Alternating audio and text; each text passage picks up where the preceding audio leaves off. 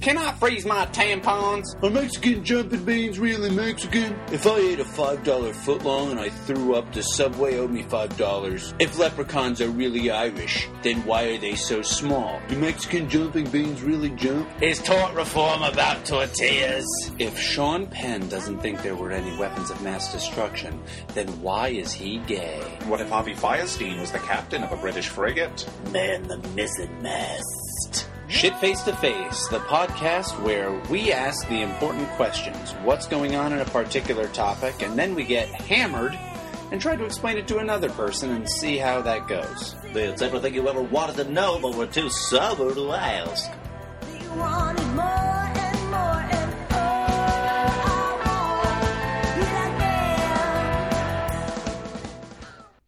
Most people have heard of homonyms, words that sound the same but are actually different in meaning. Things like bow and bow, or bow and bow, that kind of thing. There are also contronyms, words that have opposite meanings even though they're the same. Dust means not only the stuff that collects on your furniture, but also the removal of that stuff from your furniture. So, I was thinking, what other weird words are there? And so I asked three ladies to tell me about uh, something that they knew about. Let's see how it progresses. I think you'll be entertained. Shit Face to Face presents Sugaring. So, sugaring, as I know it, is the process of turning maple sap into maple syrup. And based upon um, where you grew up, I think the origin stories of this are a little bit different. So I grew up in Vermont, which is mostly Abenaki land. So the origin story of maple syrup is um, an Abenaki story. And it's like a, a hunter went out one day. He was looking for deer or some meat, and his arrow struck a maple tree. And when he pulled it out, he saw the sap dripping down. He collected it and brought it back to the camp. And they used it to cook their meat in that night and it thickened down so much that they started to cultivate that and to use that as part of their um, like everyday cooking experience. So that's that's like the version that I heard as a kid. But I think again, depending upon where you are and what native land you happen to be close to or on, um, you might get a different version of that. So maple sugaring is the best time of the year in my opinion, and it happens in early spring. So when the ground starts to thaw, usually in the end of February, beginning of March, the and the days get warmer, that's when you start to have the sap flow. So maple trees are deciduous trees and they hibernate or they they go to sleep every winter, like they, they go dormant. And so in the spring is when they start to wake up and they draw in a lot of moisture from the soil and they put all of that moisture, they try to bring it up into the branches to start the growth of leaves.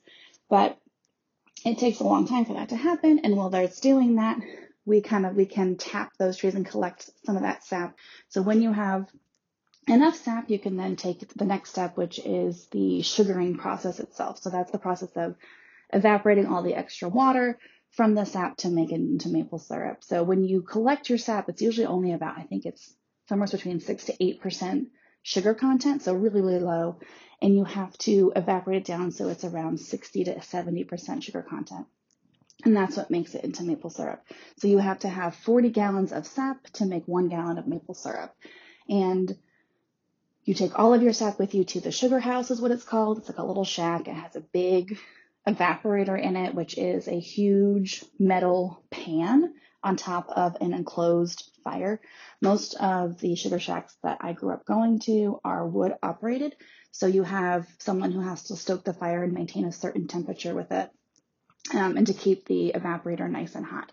So you ha- you put all your your sap into the warming pan and then it slowly drips into the evaporator. If you put all your syrup in at once, then you can't, you know, control the temperature and thin it out appropriately and you do it too fast and you can almost burn it. So you want to have it as a slow trickle, which does mean that it takes anywhere from like 12 to 24 hours to finish off a batch of maple syrup. It's a really laborious process. And so growing up, what we do is we would go to sugar parties. So you, your neighbors all collect their sap. You go to the sugar shack and you put, you know, you put your sap into the warming pan and then you, you know, you take turns stoking the fire, you do puzzles, you listen to music, um, listen to podcasts or like books on tape, and then you make like sugar on snow is a big thing for that. It's when you boil down a little bit extra of the maple syrup into a candy form and you put it on fresh snow. So it's like a, maple toffee. You have cider donuts, which are just regular cake donuts basically that are spiced with cinnamon, and then you can also like boil eggs in the evaporator. So like those are kind of and oh and pickles, lots of pickles. It's like those are the elements that I remember most of sugar parties as a kid. So you boil it down a long time. Um, and then at the end of it, it's called sugaring off. And that's when the sap is so close to being done, you just have to like wait those last little bit of time, either like 20, like 20, 30 minutes to get it to just right consistency. So a lot of people have a special spoon that they'll use because if the, the sap drips into a V shape, you know it's reached that sugar consistency. Some people use a gauge to make sure that it's the right water consistency in that. Um, but when it's finished, you have to put it through like a cloth filter and then you bottle it when it's hot because the hot syrup will seal the jar automatically. So that is maple sugaring 101. So years ago, which wasn't that long ago actually, I was a, a spa manager and I started working at this new spa that did um, sugaring and they did a lot of different like uh, body stuff, you know, like laser therapy and um, you know like skin tightening that sort of thing which i never i've never been used to before because when i came from different spas it was like massage stuff. So i had to learn all about these new types of massage or excuse me spa services and sugaring was like the most popular thing that this particular spa did. So of course i was told by my boss who was the owner sugaring is a more natural way of waxing. And I had been waxed a couple times in my life, you know, like for an ex-boyfriend or just to see what it was like. And and I really just preferred shaving because it was way less painful. But my boss assured me like, "Oh no, it's way less painful and the results last so much longer and it's so much better for you and like your skin." So, um I had only been there maybe like a week and the manager slash owner was like, okay, you know, we need to integrate you with the staff and make sure that like you like you know that everybody knows like you're the assistant manager now and you know just to kind of like make sure that all of the girls that work there knew that I was their boss. So there was a sugaring class that Saturday and you know she was basically like the best way for you to learn what sugaring is and how to describe it to potential new clients is to get it done yourself. So here I am, brand new job, brand new boss, brand new employees that I barely knew that knew way more about this stuff than I actually did. And I am lay down this massage table and have to take my pants off in front of like six women that I did not know, one of which that had their little child there because she could not get a babysitter. Now this child was like 2 years old so it's like the mom, and they did these regular sugaring classes because a part of them working there, um, the owner would do this kind of shisty, you know, contract thing where they would get a sugaring certificate license if they um, basically signed their life away to work at this spa and um, then they didn't have to pay for the sugaring classes. So this would be a part of the free sugaring classes so this these people would come in. This girl had she was like, "Well, I have to be here for the sugaring class because I need my license, but I had no babysitter, so bringing my kid in." So here I am, laid on this massage table with uh, my shirt above my waist and my pants completely off in front of all these strangers.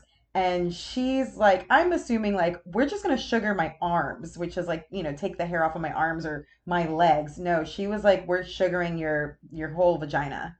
And I was like, oh my God, okay, well, I wasn't super comfortable with like how much are we showing of this, thinking like, I don't know, like I'm gonna be behind a, a I don't know, curtain or something. No, there I was in front of like six people plus my boss, um, vagina full on out with my legs like splayed open basically. And they take this sugar, which is like hot um, sugar and lemon, like lemon or whatever, is, which is supposed to lighten the area, I guess so that it doesn't look so dark down there. And they put the sugar on like the opposite of the hair that you have growing down there. And I had at least, she warned me, she was like, you have to stop shaving. You need to have at least an inch of hair down there. So I made sure to have at least an inch of hair everywhere. Even my legs were hairy because I really was like, I was, I really didn't know where we were sugaring. And she, um, you put it on the opposite, like going the opposite direction of your hair. And then you kind of take it and like mold the sugar with your hand. And of course, they had gloves on. And then you take it and you rip it off of wherever you're sugaring, which in my case was my full vagina. And then she's literally like, okay, I need you to pull your legs up, like put your knees by your ears. And I'm like, oh my God, why? And she's like, well, we have to get the hair that's in between your butt cheeks. so I'm like, hair, like my legs are, you know, up near my my ears, and she's like in between my butt crack, going for it. And then on top of that, she's like, all right, who's next? So I became the actual model for the training class at that point. So all the other girls, including the girl that had like a two year old crying on her hip, had to take turns sugaring my vagina. And so these girls, like some of them were kind of new, some of them were pretty good at it. Like one girl was like, Oh, I've been working here for five years. So she slaps the sugar on my pussy and then just rips it off really quick.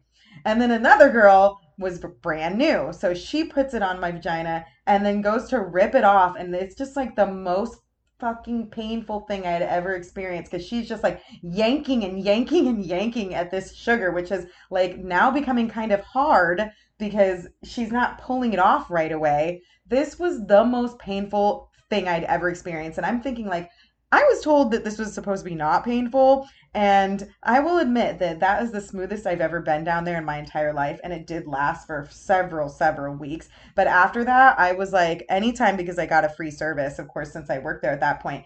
Anytime we ever did that again, I was basically like, listen, you go to that bikini line, you go all the way down, but you don't go in between my butt cheeks and you don't go inside of my vagina flaps. Hi, my name's Amanda, and this is my sugaring a pussy story.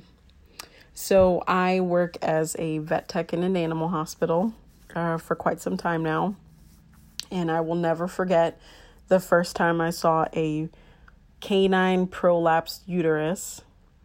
Um, a woman made an appointment, um, and when she arrived for her appointment, she was freaking out, crying, hysterical, concerned for her dog's well being, although I don't blame her. And she the complaint on the phone was that her dog was giving birth to a human head, is what it appeared like to her at home. Um, when she arrived, she had like a 60 pound pit bull, and the dog was walking as if it was riding a horse because all the edema and inflammation within the uterus or vaginal canal that had prolapsed was just dangling in between her poor legs. And so, having never seen that before and being unaware of what the treatment was, I put her in a room, took the dog's temp, everything as usual. And then when the doctor came in and explained everything, I was also learning for the first time. And apparently, the way to reduce the inflammation in order to push all that tissue back in the body is to apply granulated sugar onto it. So one of the doctors at my practice proceeded to go into our kitchen or break room, take the coffee we use for or the sugar we use for coffee every day and bring a bag into one of the exam rooms with some gloves and a empty box and proceeded to just pour sugar over uh, the prolapsed tissue. And amazingly enough that worked very well it immediately started reducing inflammation and it was like oozing, but it was a disgusting ooze because the blood combined with the sugar looked like some kind of summertime watermelon margarita mix, and that was gross. But the dog made it through okay. We did the surgery and it was fine. Um, and since then, uh, I have sugared a lot of pussies myself. So that's my story. When I was two years old, my mother brought me to a spa. Now that I'm older, I can realize that that's when the trouble started. You see, there was sugaring going on. Not just any sugaring, but sugaring gone awry. When you ask me why I drink, the answer is because of what I saw when I was two. Thanks so much for listening to Shit Face to Face. Our guests for this episode included Erica, Marisa, and Amanda. Our music, as always, is Pretend by Melissa Bellarosa. Thank you so much. Please check us out next month, first Monday of every month, and see what kind of crazy surprise we have there. As you can see, we've kind of abandoned some of the original format for just a general comedy podcast until we can get a little bit more of a uh, standard recording schedule down. If you could subscribe, if you could like, rate, review, that kind of thing, that'd be great. If you could tell a friend, that would be just as good, if not better. No, just as good. You know what? Fine. Thanks, everybody.